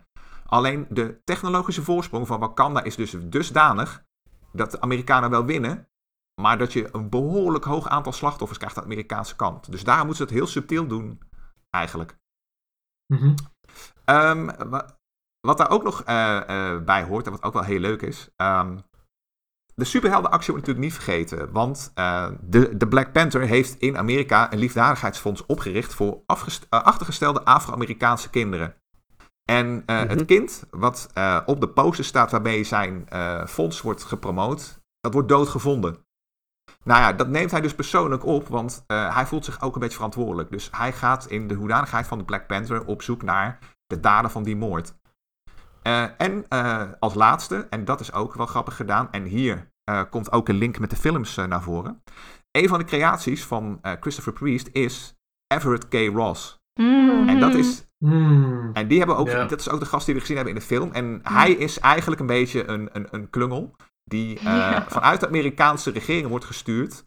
Om T'Challa een beetje in de gaten te houden. Maar ja, het is inderdaad. Hè, hij, hij staat bol van de goede bedoelingen, maar het is niet bepaald een hoogvlieger. maar tegelijkertijd heeft die T'Challa wel een zwak voor hem. Dus wat je eh, ziet is, eh, Everett is een beetje de brug tussen de lezer en Mm, eh, ja. de, de, de politieke wereld van, van Wakanda. Hij heeft bijvoorbeeld, hij, en dat is ook wel weer knap schrijfwerk van Priest, hij duidt het op een hele mooie manier soms hoe de verhoudingen liggen. Dan, hij zegt bijvoorbeeld, de, zo moet je het dus bijvoorbeeld zien, hè, de verhouding tussen Wakanda en Amerika. En dan zeggen ze: The King of New Jersey had declared war on the United States of America. But what nobody actually realized, he was capable of fighting it and maybe even winning it. En met dat soort hele subtiele statements krijg je te horen van: holy shit. eh, hè? Je hangt Hmm. eigenlijk heel veel van af. Het jammere, Ja. het jammere van die run is uiteindelijk dat eh, de lezers dat serieuzere niet trekken. Waardoor eh, het in de latere delen wordt, wordt het wat meer stripachtig. Wat wel leuk is. Maar vergeleken met de films is het zelfs te stripachtig. Hè? Je krijgt op een gegeven moment een hele toffe crossover met de Black Panther. Die dan samen met de Iron Fist en Shang-Chi eh, eh, achter de draak aangaan. Eh, die Mhm. dan bijvoorbeeld. ehm, volgens, die dan ook weer een of andere eh veten heeft met de Black Panther. Nou ja, dat is wel heel leuk om te lezen. Maar het is wel een enorme stijlbreuk met het eerste deel. Maar toch, desalniettemin, het is wel echt eh, leuk leesvoer om een keer op te pikken. Voor degene die er interesse in heeft. Mhm. Ik heb dat in de tijd nog eh, beginnen lezen. Ik vond dat heel goed eigenlijk. Ehm, ik wist niet dat dat de, de introductie was van Everett K. Ross. Nou ja, bij deze. Dat is inderdaad, eh, daar heeft hij uiteindelijk eh, ook nog een, zijn kleine royalty check aan te danken.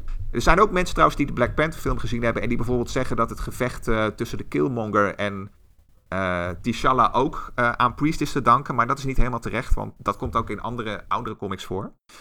Eh, Ja. Maar het is met name eh, Ross en eh, Priest heeft ook een eh, aandeel geleverd in dat systeem van de, de Dora Milaje, de erewacht, zeg maar. Mm. Waar, eh, die kale, Ja, ja, waar die ja, kale ja, dames ja, lid ja. van zijn. Cool. Dus dat Ja, Best Als ik er ook nog iets mag tussen, eh, tussen zijn... De naam zei mij iets, omdat op de, de extras van Black Panther, de Blu-ray, eh, is Mhm. er een eh, roundtable discussion en hij zit daarbij. Dus dat is met, ehm, eh, met Nate Moore, ook de producer van Marvel. Ehm, En eh, Chadwick Boseman zat er ook bij, denk ik. Ryan Coogler. Eh, Ryan Coogler natuurlijk. En Ta-Nehisi Coates. Ja, hij zat er ook bij. Dus eh, een heel interessant gesprek tussen die heren. Eh, ik denk dat het ook op YouTube staat, dus ik kan eh, de link ook meegeven. Heel interessant dat ze over de verschillen praten tussen hun Black Panthers. Eh, ja, ook een aanrader. Nou, goede tip. Die ga, ik- ga ik meteen opsnorren.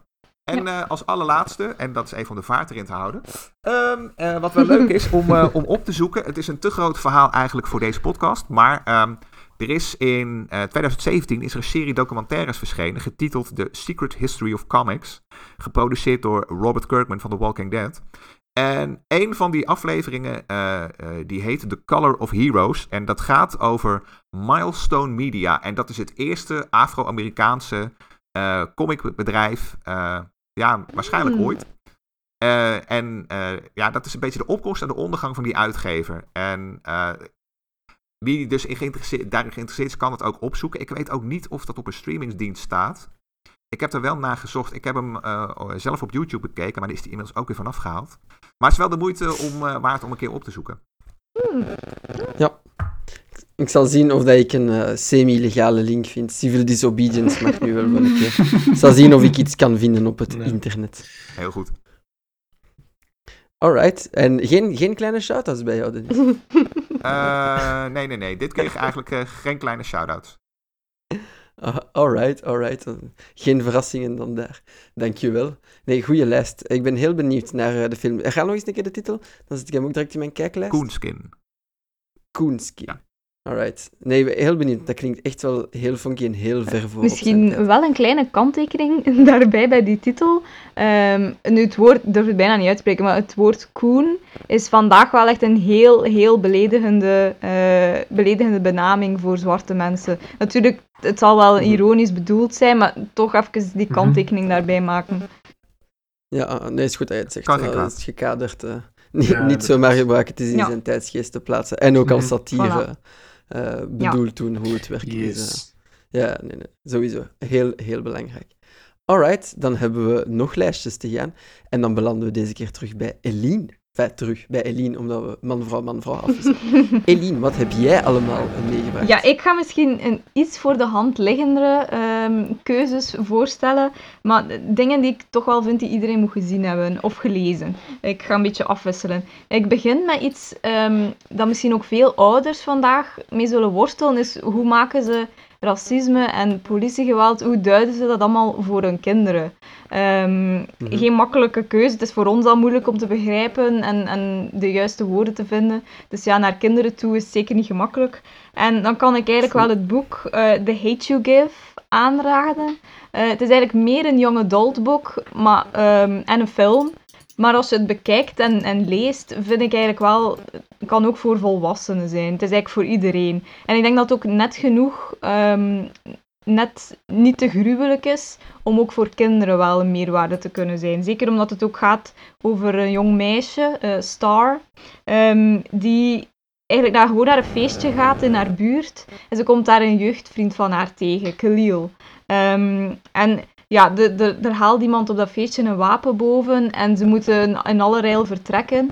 Ehm, en ze zijn op weg naar huis, Star en Khalil, en dan worden ze tegengehouden door de politie. Eh, een witte agent natuurlijk. En eh, ja, Khalil is er niet zo mee opgezet en, en hij geeft een beetje weerwerk tegen die agent. Ehm, hij zegt van ja, je moet uitstappen. Hij doet dat uiteindelijk wel. Ehm, maar dan eh, grijpt hij eigenlijk in de auto naar zijn kam. Maar de agent denkt dat het een wapen is en hij schiet hem neer. Ehm, dus ja, Star is de enige ooggetuige. En zij is eigenlijk altijd opgevoed geweest vanuit het standpunt van eh, als je de politie tegenkomt, doe wat ze zeggen, hou je gedijst, ga niet, ga niet eh, in discussie. Eh, dus, en zo begint de film eigenlijk ook. Star en haar broers, die als jonge kinderen eigenlijk de talk krijgen van hun vader. Ehm, ja, en dat drukt u direct met je neus op de feiten. En als dan zeker die tragische gebeurtenis komt, eh, ja, zitten ze zo eigenlijk een beetje aan de grond ge- genageld. En dan eigenlijk de rest van de film speelt zich eigenlijk af van, gaat ze nu, en een boek ja, van gaat ze nu getuigen tegen de agent?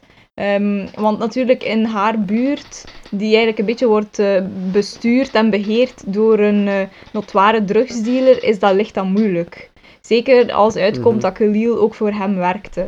Omdat hij niet aan, aan ehm, eerlijk werk raakte. Meestal door discriminatie Ja. en ook omdat de buurt eigenlijk eh, ja, het omgekeerde van gentrificatie. En de buurt is echt verarmd door criminaliteit, omdat mensen niet uit die visieuze cirkel geraken.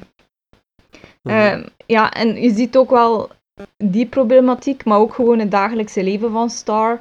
Ze moet zich eigenlijk altijd een beetje in, in twee verdelen. Thuis kan ze eigenlijk gewoon ehm, ja, haar zwarte identiteit ten volle beleven.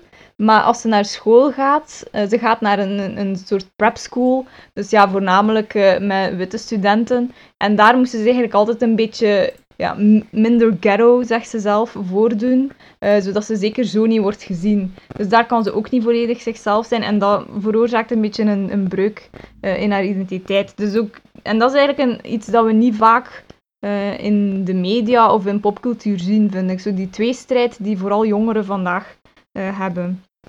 Um, het, boek, ja, het, ja, het boek is geschreven door Angie Thomas.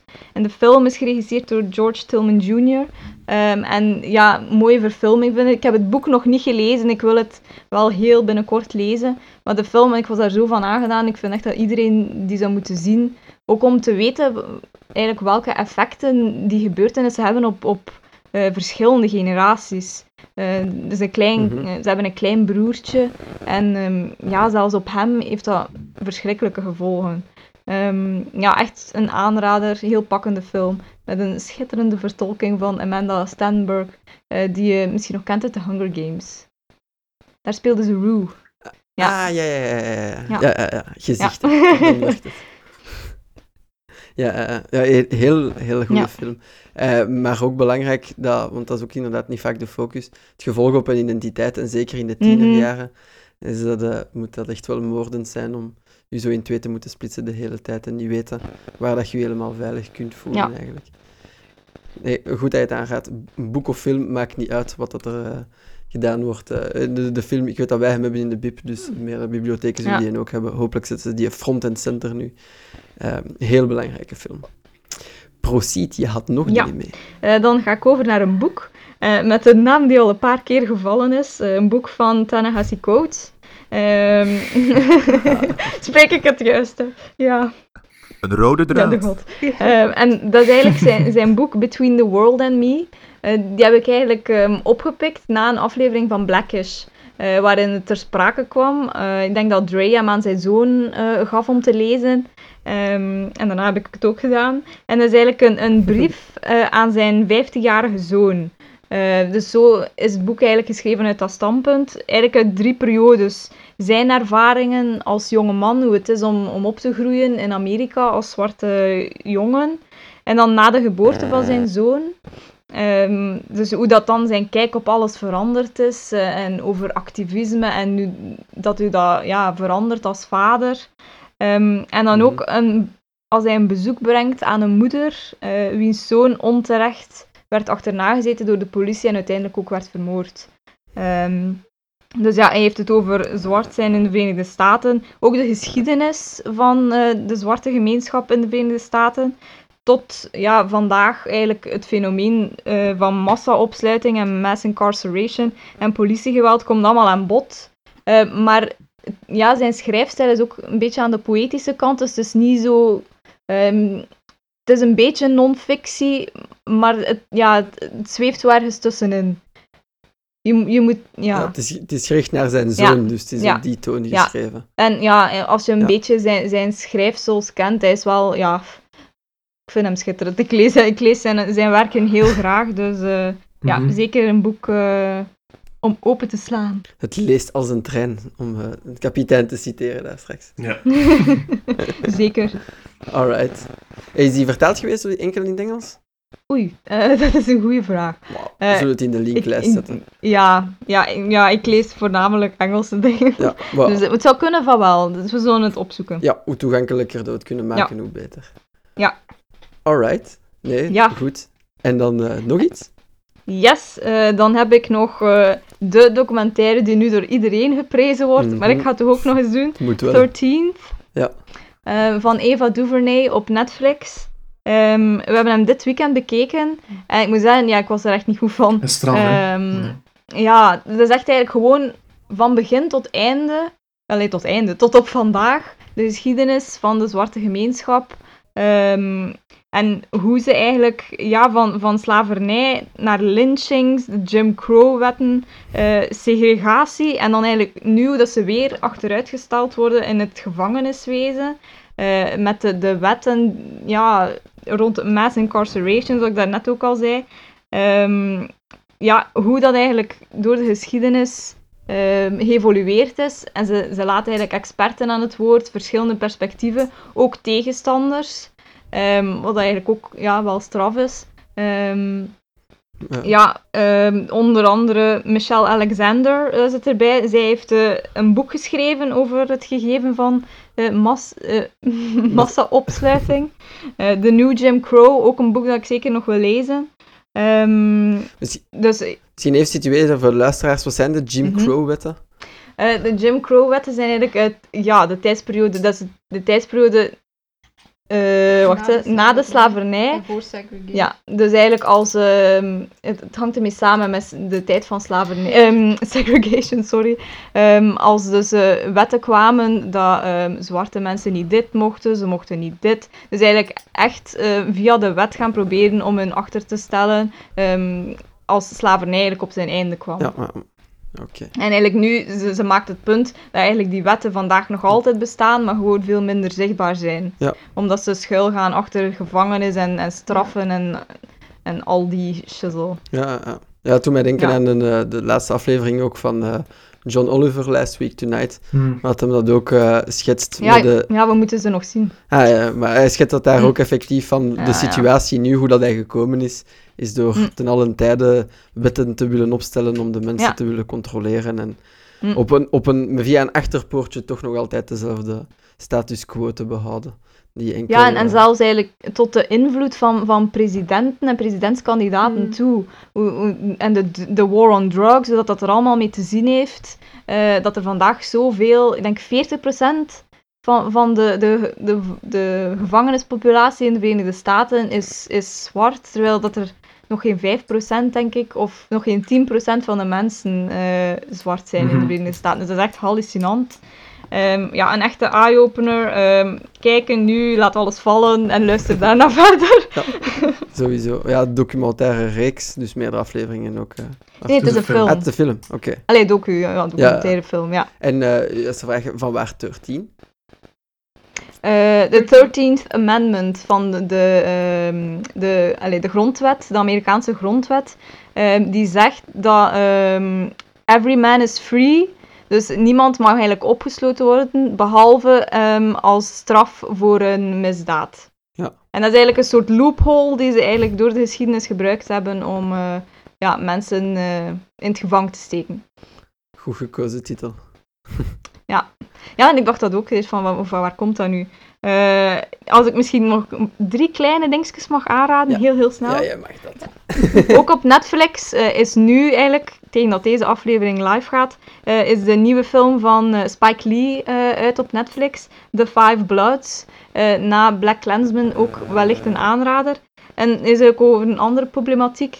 Vijf Vietnam-veteranen die de menselijke resten van hun teamleider gaan zoeken. Dus van tijdens die oorlog. Ehm, en dat eigenlijk een beetje gaan, gaan eh, linken met eigenlijk hun, hun plaats in de Amerikaanse samenleving van toen.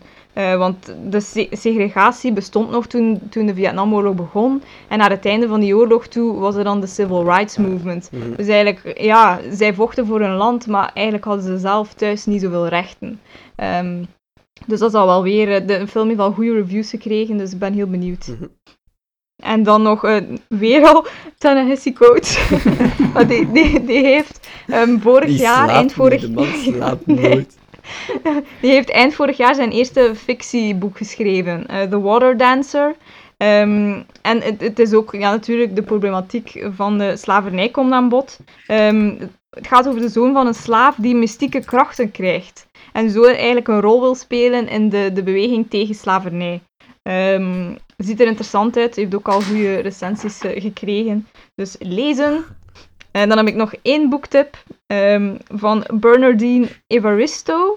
eh, Girl, Woman, Other. Ehm, dat is een boek dat ik zelf nog heb liggen. eh, en dat vertelt eigenlijk twaalf levensverhalen van zwarte vrouwen. Ehm, het toont hoe verschillend dat ze zijn, eigenlijk, hoe dat ze in het dagelijks leven eh, ja, door de wereld lopen. Dus eigenlijk nog een ander perspectief als je ook eens in eh, het... ehm, ja, als je ook meer wil leren over de, de rol van de zwarte vrouw in de maatschappij. Een heel ander, een, eh, een down-to-earth perspectief ook. Ja, direct. Voilà, ja. Eerste ja. hand getuigenissen. Ah nee, oké. Eh, ja, allemaal in het Engels. We zullen zien of dat we er Nederlandse vertalingen voor vinden. Oh, juist, boeken. ja. We zullen zien. En anders is het dan maar eh, een woordenboek bijpakken. Maar ik denk dat iedereen bij Voilà. Engels kan eh, in Vlaanderen. Dat, is, dat gaat naar 100% toegaan. Al met de jaren zeker weten. Alright, een heel, heel, ook een hele goede lijst. En ja, het staat Hate You Give eigenlijk ook niet op Netflix? Ik denk Hmm. niet dat die op Netflix staan. Wel op Playmore, daar Ja. hebben wij hem gezien. Ah ja, oké. Oh ja, dan kan hem toch ook nog daar bekeken worden Ja. voor wie niet aan de boek geraakt op tijd. Ja. Ja, ja dankjewel voor dat lijstje. Eh, En jij, Jason? ja, ja, ik heb ook nog... Ay, ik wou eigenlijk een even goed lijstje als jullie maken. Eh, maar matter of fact is dat eh, games, dat wij niet al te supergoed bezig zijn qua diversiteit. Ja, er zijn de occasionele games, hè, zoals eh, Mafia 3, waar dat we die hoofdrol aannemen, of games waar dat je helemaal jezelf mag zijn en dat er geen onderscheid wordt gemaakt of dat je een wit of zwart personage maakt, of enert welke kleur, voor dat matter in Dark Souls kan ook eh, kan groen en paars er ook bij. Maar echt over dat thema gaan, dat openlijk bespreken eh, en, en de vinger leggen op de wonden, zoals dat films en series dat doen, dat is weggelegd voor een handvol indie games. Eh, waar dat je dan eh, helaas ook nog niet de handen op hebt kunnen leggen.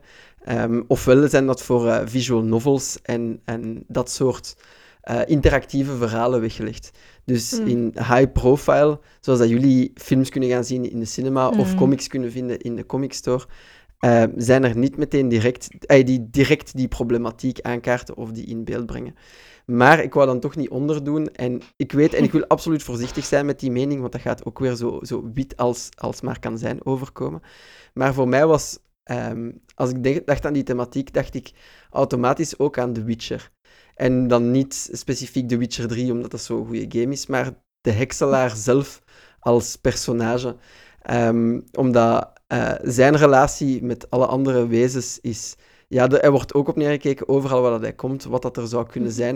Het is een constante stress van wat is de perceptie van andere mensen eh, Mm. van mij. Eh, ik weet dat de serie hem nogal badass eh laat lijken, maar dat is Mhm. het helemaal niet als je speelt en dat dat eigenlijk ja, jouw dagelijkse portie, eh, portie, portie missies is eigenlijk. Ja, dan staat binnen, je Mm. weet niet of dat, dat goed gaat aflopen of wat, wat dat er gaat gebeuren. En zeker in de eerste Witchers is dat veel omnipresenter, die, die, die spanning eh, die er is. En ja, ik, ik wil absoluut niet chockerend overkomen, maar ik vond dat wel belangrijk om empathie te creëren voor die situatie, van dat gevoel te hebben zelf eens. Mm. Eh, of dat dat vergelijkbaar is of niet, dat laat ik te midden. Ik denk het Mhm. helemaal niet, om eerlijk te zijn. Ik wil absoluut Mm. ook eh, geen, eh, dingen, geen foute dingen zeggen.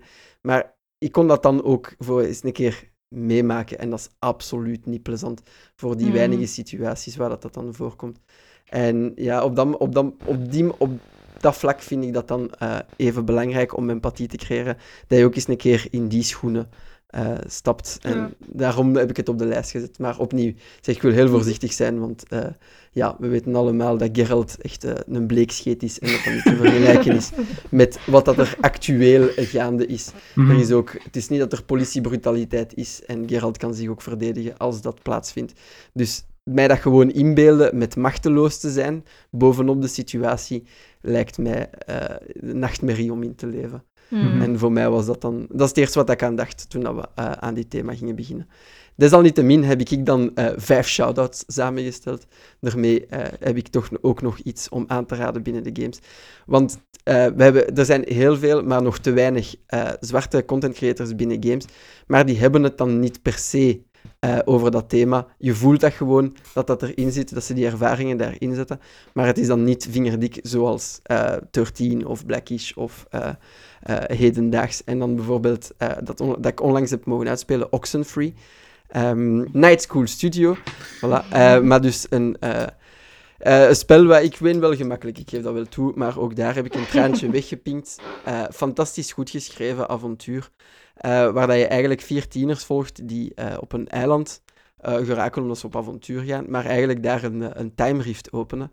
En ja, wat het er allemaal... Voor, eh, veel kan ik niet zeggen omdat het anders speelt, maar het is gewoon een fantastisch goed werk en dat ook rekening houdt met, met ja, gelijkheid. Eh, dat, dat, dat Mm. dat een belangrijk thema is ook. dat je dat voelt. Maar de studio eh, is um, allee, mainly uh, zwarte content creators. En het feit dat er de verschillende perspectieven aan bod kwamen tijdens het schrijven, uh, dat voel je en dat is een echte meerwaarde voor het spel. En alleen daarvoor wil ik het al aanraden, maar er zijn ook natuurlijk tal, tal, tal van andere games door even succesvolle uh, uh, content creators, die ook de moeite waard zijn, maar die uh, niet in de kijker gaan staan omdat ze te klein zijn, te mm. kort, of dat je ze misschien te, of dat, te obscuur. Want soms, ja, game developers kunnen al eens out of the box denken. Dus ik heb een Google spreadsheet gevonden van alle content, alle zwarte content creators binnen de games. En wow. daar zitten daar eh, enkele high-profile games in, waaronder Oxenfree of Abyssal Story, uh, Abyssal Valdi Story, voor bij wie dat, dat een belletje zou laten rinkelen, wat ik zelf niet wist, uh, dat door zwarte content creators was gemaakt. Maar ook een hoop games waar ik zelf nog door wil gaan, met heel interessante concepten, zoals de Four Horsemen, waar we het eventjes voor de aflevering over mm. hadden. Um, dat dus de situatie schetst, dan niet van de zwarte gemeenschap, maar dan van de migrantengemeenschap, uh, meer bepaald in de Tweede Wereldoorlog. Enfin, allemaal uh, heel interessante concepten en ik wil uh, niemand voor of achterduwen in die lijst. Dus ik ga die gewoon volledig plakken in de linklijst. Kunnen jullie er zelf doorgaan, kunnen jullie zelf games ontdekken en ze dan gaan halen op de platformen naar keuze. ze zitten een beetje overal en nergens, op Steam, op itch.io enzovoort en zo verder. Uh, daarnaast, om ook nog eens een keer de zwarte gemeenschap in de kijker te zetten, qua contentcreatie in games, is er ook uh, de Games Dev of Color Expo. Nu, dat is wel een Amerikaanse expo, uh, maar die is te volgen online.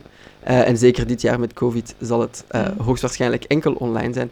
Maar heel interessante talks over hoe diversiteit te incorporeren in games, hoe bepaalde werken ervaren worden binnen de zwarte gemeenschap, zoals jullie daar straks ook zeiden, van het White Savior complex. Uh, Hoe daar allemaal mee om te gaan en eigenlijk je game zo toegankelijk mogelijk te maken voor every walk of life. Dus het gaat uiteraard uh, games, uh, allee, het is developers of color, maar dat is dus niet enkel de zwarte gemeenschap. iedereen is daar mm welkom. Mhm. En ja, het is gewoon een eye-opener. Het zijn wel lange talks, het zijn heel, heel in-depth professionele talks, zoals het dan meestal is op zo van die, van die professionele beurzen. Uh, maar zeker de moeite waard uh, om, uh, om, om te volgen op hun livestream. En dat is binnenkort. Ik dacht dat ze het gingen verplaatsen naar augustus, maar ik zal de vaste datum, als die al bepaald is, ook in de linklijst zetten. Maar het is binnenkort en dus het verdient de aandacht. Dus zeker eens volgen als je tijd hebt. Alright. En dan nog een laatste shout-out, en die is ook te danken aan mederedacteur Matti. Uh, itch.io, dus de website voor indie developers. Uh, ja, en eigenlijk, daar vind je ook de meeste games met een politieke stem. Uh, ik ga er nu geen titels voor, niet te veel titels noemen, want sommige zijn niet safe for work, maar heel veel activistische games, heel veel um, fully automated gay space communism games, om het zo te zeggen, op itch.io.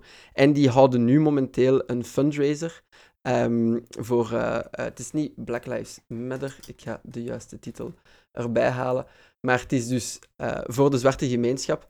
En het is een bundel, je kan 5 dollar geven, maar eerlijk gezegd, als je 5 dollar geeft, dan zet je de website in zak. Want voor 5 dollar krijg je maar liefst 1126 games. Goede, grote, grote games, kleine games, clippers, experimentele zaken. Uh, over sociale, sociale rechtvaardigheid, over tovenaars in de ruimte, over uh, een gans die je desktop naar de kloten stampt. Uh, er is van alles, maar alleszins de volledige proceeds gaan naar dus het Fonds voor Racial Equality and Justice. En mm -hmm. ja, je kan geven zoveel als dat je wilt, maar voor 1126 games, ja, geef zoveel als je kan. het is een fantastische bundel, het is een fantastisch initiatief. Het loopt wel nog tijdens, met dat we nu opnemen, nog vijf dagen. Dus hopelijk kan de podcast snel genoeg online komen. Uh, maar om het in andere woorden te zeggen, het loopt tot 15 juni. Dus uh, zeker een kijkje gaan nemen. En al was er niks interessant, ik bedoel, voor 10, 20, 30 euro kan je niet sukkelen. 1126 games. Daar zitten ook tabletop RPG's in. Uh, in een politieke, cyberpunk-eske wereld. Er zitten game engines in, er zitten asset packs in. Er zit alles in. Er zit echt alles in dat itch.io kon vinden. Uh, en ik ben heel dankbaar voor uh, al de developers die, die gepitcht hebben met hoe klein of hoe groot hun project ook was. Ehm, dat ze daaraan meedoen. Dus ik wil Mhm. die bundel echt front en center plaatsen. Als je kan steunen en je gamet, of je noemt jezelf een gamer, ook al is die term een beetje nee tegenwoordig. Eh, ja, ga een kijkje nemen en, en steun eh, dat initiatief. Is dat trouwens een initiatief waarin dat developers nog zelf kunnen zeggen van oké, mijn game steek ik er ook in? Of, Ja, je- want ja, ik, ik, wordt- ik zie hier het getal naar omhoog gaan, want er zijn nu 1127 games dat je kunt krijgen. Ja, ja en, en nu dat je het zegt, ik, terwijl hij dat zei, mijn maildoos open gedaan, ik heb ondertussen notificatie gehad dat er 102 bij zijn gekomen. Ah, Wow. Dat Die is ook- gestoord. Dat die zijn ook inbegrepen in de bundel What the retroactief. hell? Ja, het is, Zot. zo da- het is zo een zotte bundel dat het de store eigenlijk... Allee, de, de, als je wilt gaan kijken in je library, dat dat crasht. Dus, dus zo groot is die bundel. Ah, dus steunen, steunen, steunen, steunen. Het gemiddelde voor, dat wat er betaald wordt voor de bundel is momenteel 7 dollar, dus ik vind dat echt wel schrijnend. ja. Ehm, maar er is wel al eh 4 miljard onder... Nee, nee, nee, 4 miljoen, sorry. Punten en commas in, eh, in dollars. Maar er is al 4, mi- 4 miljoen dollar eh, opgehaald met deze bundel. Dus steunen, steunen, steunen, steunen, steunen. Please, daar zit daar zoveel goede content in. Als ik de mensen van de bordspellen dan ook kan overtuigen om te steunen, er staan daar ook een paar mapmakers in voor jullie Dungeons and Dragons avonden en wat weet ik nog allemaal. Er zit echt alles in. Er zitten e-zines in. Er zitten, er zitten essays in over Metal Gear Solid. Oeh. Davy, echt zotte, zotte, zo, zotte dingen. Dus steun ze alsjeblieft. Eh, alles, alles helpt. Alles helpt. We moeten, we moeten alle, ons allemaal laten horen eh, in deze tijden. Want dat, ja, zeker nadat ik de, de aflevering ook had gezien van Last Week Tonight. Het is niet de eerste keer in de geschiedenis dat dat voorvalt. Het is niet de eerste keer in de geschiedenis dat de protesten zo hoog oplaaien. Maar het is wel de zoveelste keer in de geschiedenis dat dat opzij geschoven wordt en dat er niks Mhm. mee gedaan wordt. En het zou tof zijn, het zou zelfs eh, nodig zijn dat dat nu de laatste keer is, eh, dat de vorige keer de laatste keer is dat dat gebeurt en dat we nu structurele veranderingen hebben in de hele wereld eh, om institutioneel racisme en racisme in het algemeen weg te werken. Yes. Zo, Ja. Ik hoop dat we voldoende in de kijker hebben gezet. Waarschijnlijk niet, maar daarom nog eens de warme oproep. Als jullie iets te zeggen hebben, eh, of als jullie werken hebben die, eh, eh, die we moeten aanraden, zeg ze in de comments als jullie te shy zijn. Stuur ons als jullie op de podcast willen komen, of als jullie een longread zouden willen schrijven.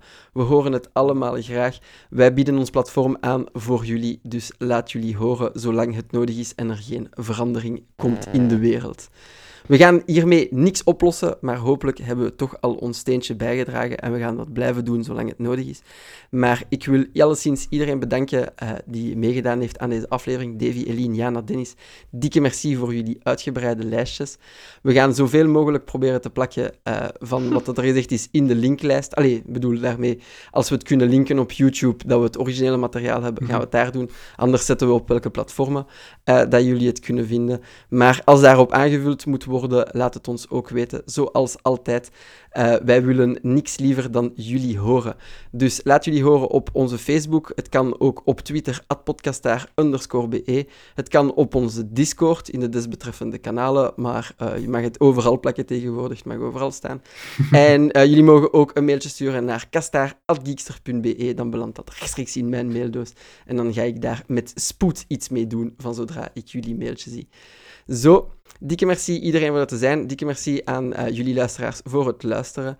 Eh, nog eens, laat jullie horen als wij iets verkeerd hebben gezegd of iets verkeerd hebben gedaan of iets misbegrepen hebben, iets niet snappen omdat we wit, blank, niet gekleurd zijn. Laat het ons weten, wij willen ook bijleren. Wij zijn niet feilloos. Dikke merci voor jullie aandacht en dan hopelijk tot een volgende aflevering. Ciao. Bye. Bye.